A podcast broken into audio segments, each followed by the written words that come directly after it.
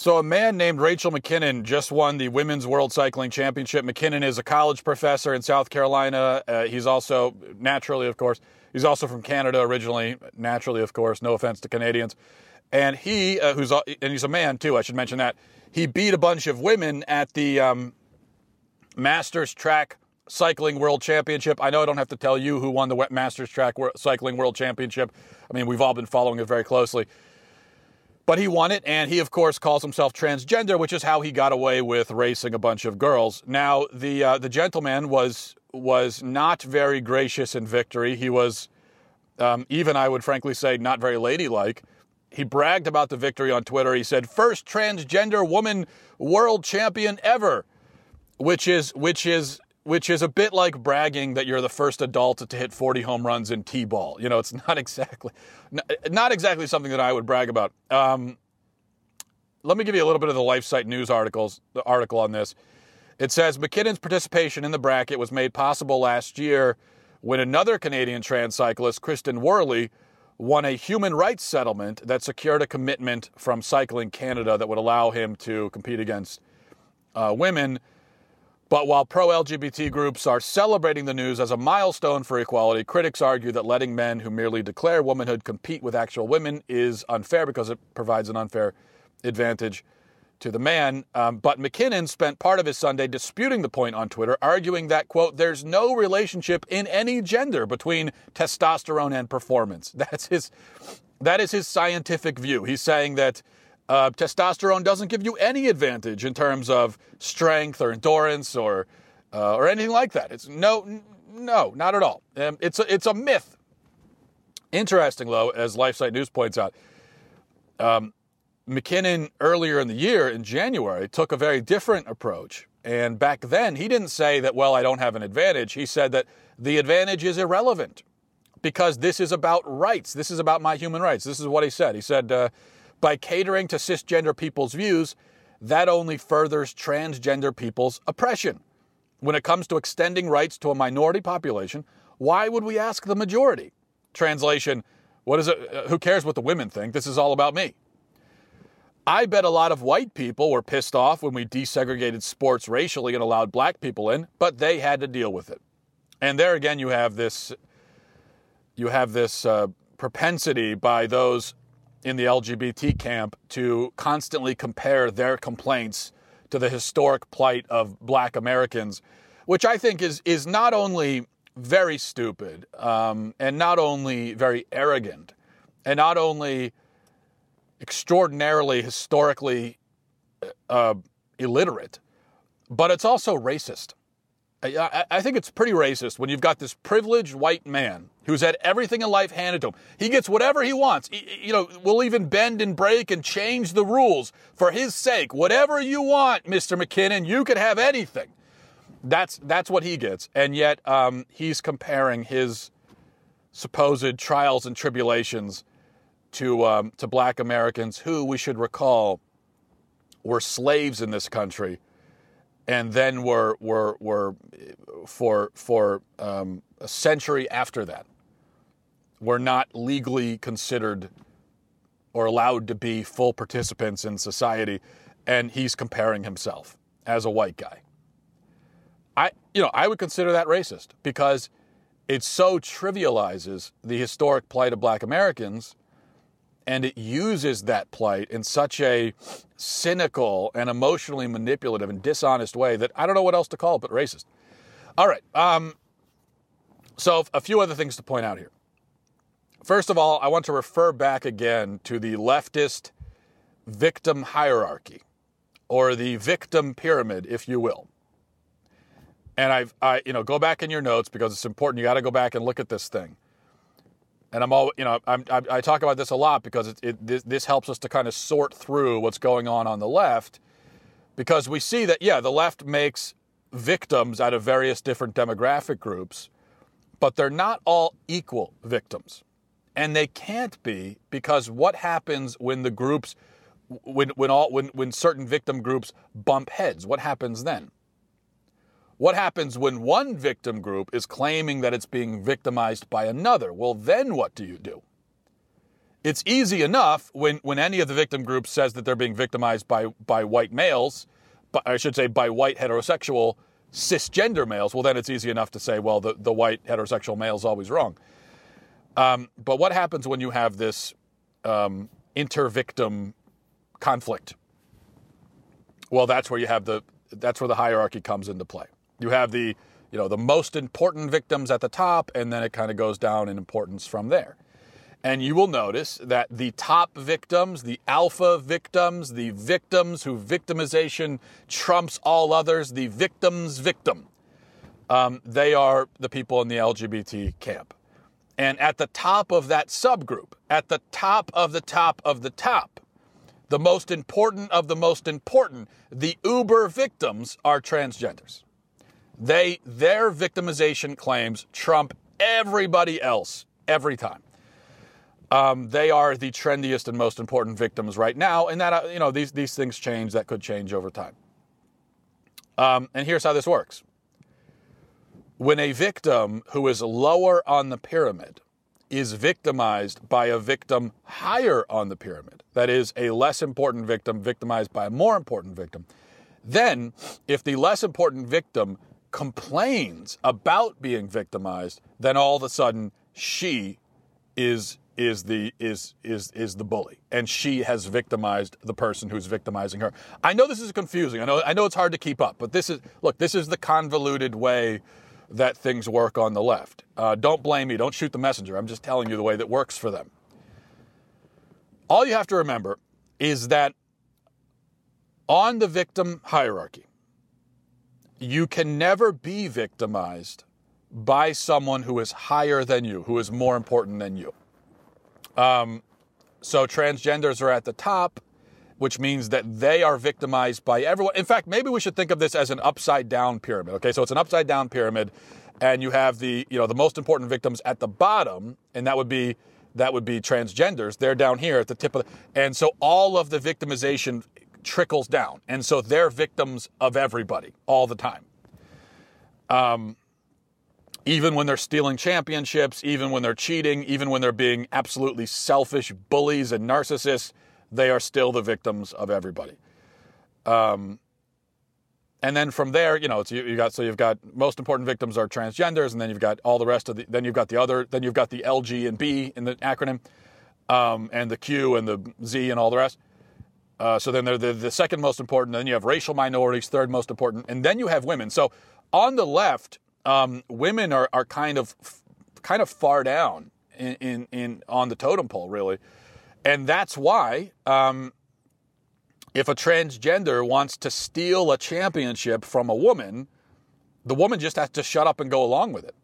And if a transgender, even in this in this uh, in this day and age of of Me Too and rape culture and consent and everything, you know, we've got this emphasis on consent. Even now, if a man who calls himself transgender wants to go into a locker room where a woman is exposed and getting changed and vulnerable and the woman is not comfortable, she has to just shut up and take it. She's not allowed to complain. So, and I, and I bring that up because that just shows you how completely and totally the victimization claim of the transgender will trump the woman every time. Um, now, uh, by the way, there is also a, a predator or victimizer hierarchy, a hierarchy of villains for the leftists. And of course, at the very top are straight white males. And then right below them are conservative women. And then conservative minorities are, are there as well. Uh, but the crazy thing is, and this is where it gets really complicated, but so the, the number one, the worst bullies and predators for the left, they are white males, right? Um, straight white males. But so they're at the top of the victimizer hierarchy. But you could actually jump from the top of that pyramid to the top of the a man can actually make that leap. A white man could actually go from being the worst villain in the world to being the mo- to being the martyr, the most precious victim. Uh, if he simply puts on a wig and calls himself transgender. So that's an interesting point here. Second uh, thing I want to uh, point out is that it, it's often been co- claimed that Christianity uh, stifles science or is afraid of science. Um, And this claim is largely unfounded. In fact, through the centuries, Christians have not only supported science, but many of the greatest scientific minds have been Christian. But it is interesting now that so it's just, it, that's just a it's a false claim that Christianity stifles science. It doesn't. But it's interesting now that on the left, you see them doing exactly what they have always accused Christians of doing. You see them utterly rejecting science, militating against science, rejecting it, um, cursing it, saying, you know, science begone, get out, get out, get away, evil science. And they're doing all of that in the name of their faith. Because transgenderism is a matter of faith. To say that a penis bearing Y chromosomed man can be a woman if he feels like one is a doctrinal statement. It's a statement of dogma. It has no relation to science whatsoever. That is not a scientific statement whatsoever. It is a, it is a statement of faith. Now, there are some Christians who believe that the world was really created in seven days. Um, they're wrong, and there's no reason at all to, to draw that conclusion from the Bible. Um, after all, the Bible talks about days, it uses the word day before the earth even exists. In fact, it says day before, or, or I should say, it, it, it, has, it says, it talks about days um, certainly before the sun even exists. The sun doesn't come into existence in the creation story until the fourth, until the fourth day. And even on so-called the, the, the, the first day, the earth is shapeless. Um, it's not a, it's, it's, it is a, it is a shapeless mess in the creation story which means that there cannot be a day in the earthly sense yet. Because in order to have an earth day, you need to have a sun. You need to have a, a, a spherical earth rotating on its axis and orbiting the sun. That's, that is what an earth day is by definition. And you cannot have that in the creation story until the fourth day. So that tells us that we're not talking about that kind of day. Um, but Anyway, I don't want to get. Uh, I'm going to get sidetracked on that. But the point is, um, a Christian who says that the the whole universe was created in in seven days or six days, really. That is his opinion, based on faith. Um, you know, based on faith, and I think based on ba- bad exegesis. Uh, it's so it's you know not again as Christians that is not a position that we ha- that we must hold. It, it is possible actually to, to, to, interpret the Genesis story in a way that comports with um, with what we know about uh, you know what we know scientifically about the world. But it's a statement of faith. Um, science very much repudiates and contradicts that interpretation. And you know, there's there's no getting around it. So a Christian who who sticks to that knows that that he is you know that he's that's that's an opinion that he's holding, uh, uh, totally apart from science. And it's the same sort of thing for leftists. And I you know I'm not comparing these two views; they're different kinds of views, but it's the same sort of dynamic for leftists. Um, and I bring this up because leftists like to pretend that they don't have any religious views, that they don't have any faith or anything like that, but they do because that's what this is. A leftist who talks about men who become women and women who become men and how they can make this transition based entirely on their feelings. That is that is all that's pure religion. That is their religion. I even saw I saw a story a few days ago um, about a woman who became a man and then became a dog. Okay, that's not a joke. It was a, there was a story I saw it online a few days ago.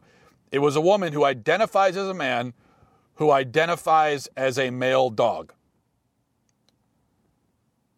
So that's and now now now here's here's the fascinating thing.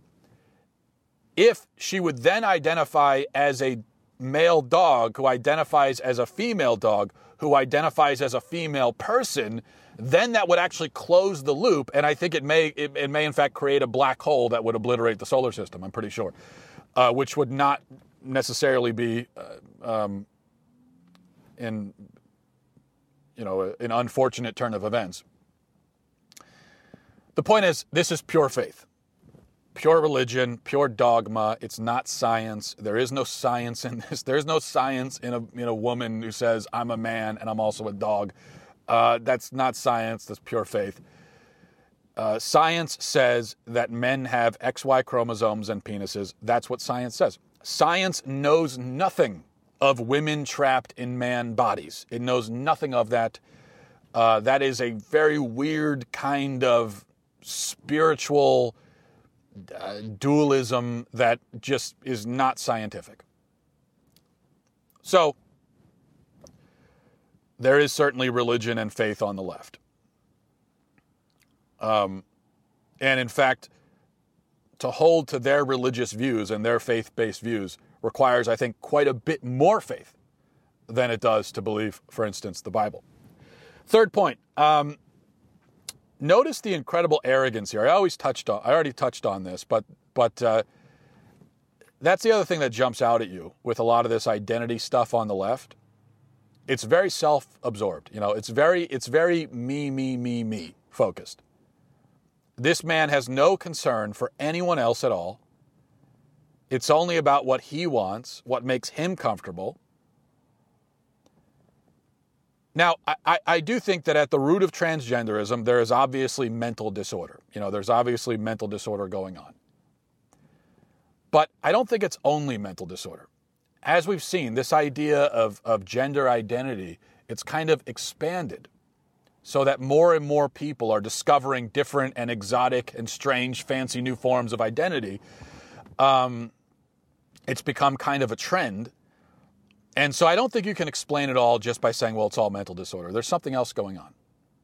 I think there are plenty of people now who are basically mentally stable, yet they've seen this gender identity stuff. Um, they see the left's ideology about identity, and they choose consciously that, okay, I'm going to buy into this because there's something about it that appeals to them. There's something about it that that they like. And I think the thing that appeals to them about it is that it is so self focused. You know, it is so focused on the ego and on the self. And it kind of it presents the human person as this sort of disembodied ego. And everything about the world, everything about reality, everything about yourself, you get to determine. To the point where you can even determine your, your biology. Everything is up to you. So it turns the self into this godlike figure. And I think there's something else too. Um, and this is a very interesting aspect of the uh, so called transgender phenomenon. I think what you also find is that everybody has a deep yearning to find identity in something transcendent, in something deeper and um, more profound than simply their material, right? You know, it's it's hard for anyone to really be a materialist. You know, very few people want to say, "Well, I'm just skin and bones. That's all I am. That's all there is to me, and that's it." So everybody wants a transcendent identity. Now, for Christians, we find our transcendent identity in Christ.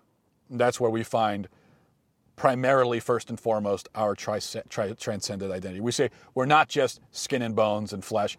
We are, you know, we are children of God. That's our identity. And then we would also say, kind of growing from that root, um, I would say, well, an, an, another aspect of my identity is that I'm a husband and I'm a father. Um, so I find my identity in all of that. But on the left, well, they've rejected God.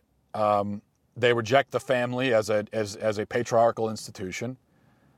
Um, they reject parenthood much of the time because parenthood infringes on their, on their autonomy and, and on their um, ability to have a convenient and pleasurable life. So they reject all that. You know, they reject all of the sources where they could find a transcendent identity and they're left only with themselves.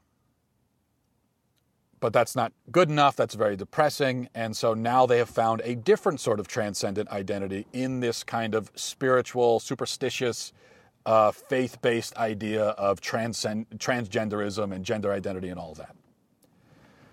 Um, and the reason why they prefer it to finding their identity in God or even in family is that over here on the left, this transcendent identity, again, is all self focused and it requires no sacrifice on your part. It's all about you.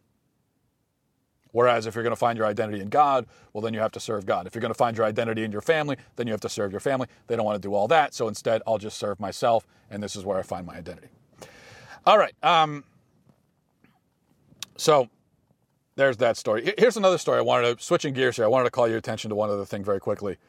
Uh, it's a better story. You know, we'll, we'll, we'll end on a, on a, a more uh, positive note. Kelvin Cochran was the former fire chief of Atlanta, a very accomplished guy, started as one of the, the first black firefighters in Atlanta. Uh, then he rose through the ranks to become the fire chief, and then he was hired by Obama to run uh, a division of FEMA. And then he was recruited back to Atlanta because the fire department was struggling in his absence. So this was a, a very sought after guy, very respected, very good at his job. And then um, a few years ago, Mr. Cochran wrote a, a short devotional book about his Christian faith in which he mentioned that uh, the fact that marriage, according to the Bible, is between a man and a woman. And I believe that this was something that he mentioned only on like one page of the book, I'm pretty sure. He shared the book with a few people. Next thing you know, because he wrote this book expressing his Christian faith, expressing a faith, by the way, that is shared by millions of people in the country. Uh, next thing you know, he's suspended without pay from his job. He's forced to attend sensitivity training, and finally, he's fired. Well, he went back and sued the city for violating his First Amendment rights, and earlier this week, in a huge victory for the First Amendment, he was awarded $1.2 million, uh, which, is, which is great. Um, and this was an easy one, okay? Should have been an easy one anyway. This is an easy case to figure out. He was fired from his job with the government because of his personal religious views. That is straightforward infringement. You know, that is one of the more straightforward and clear-cut cases of First Amendment infringement that you're ever going to find. Now they did an investigation. Um, while he was suspended, before they fired him, they did an investigation they, and they found no evidence that he had ever discriminated against anyone. Even though he had outed himself as a Christian and as someone who believes in biblical marriage, they found no evidence that he had ever discriminated against anyone, including homosexuals. In fact, he was well known before that point for being very inclusive, um, very progressive in that sense, you know, being inclusive and tolerant.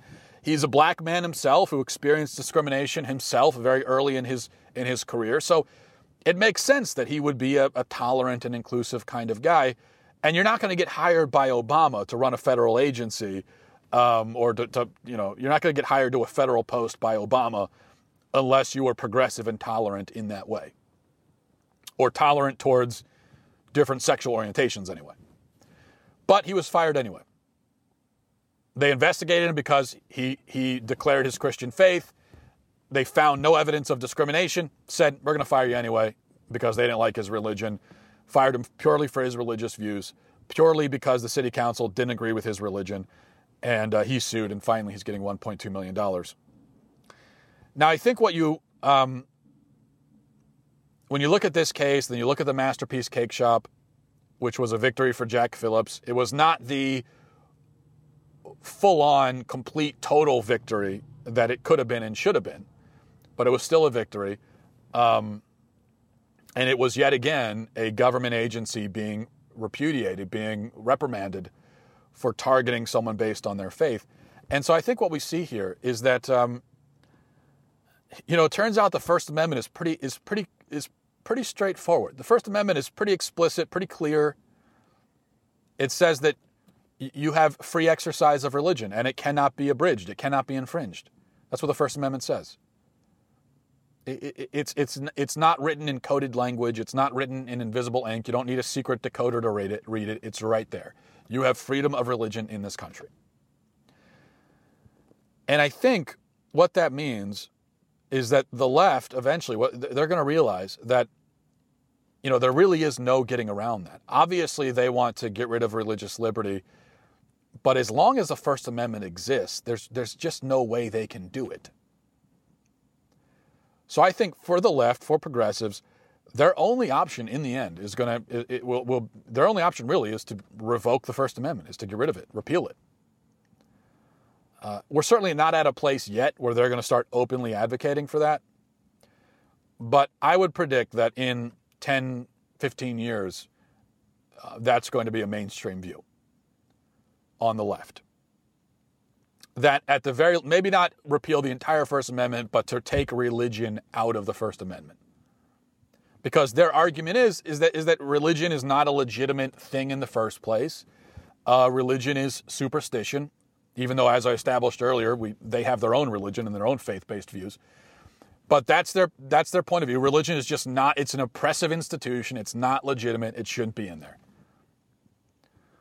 Um, so I would expect that eventually, 10 to 15 years, maybe earlier, uh, you're going to find it's going to be a mainstream view on the left that freedom of religion must be taken out of the First Amendment because that's the only way for them to um, ultimately achieve their goals here.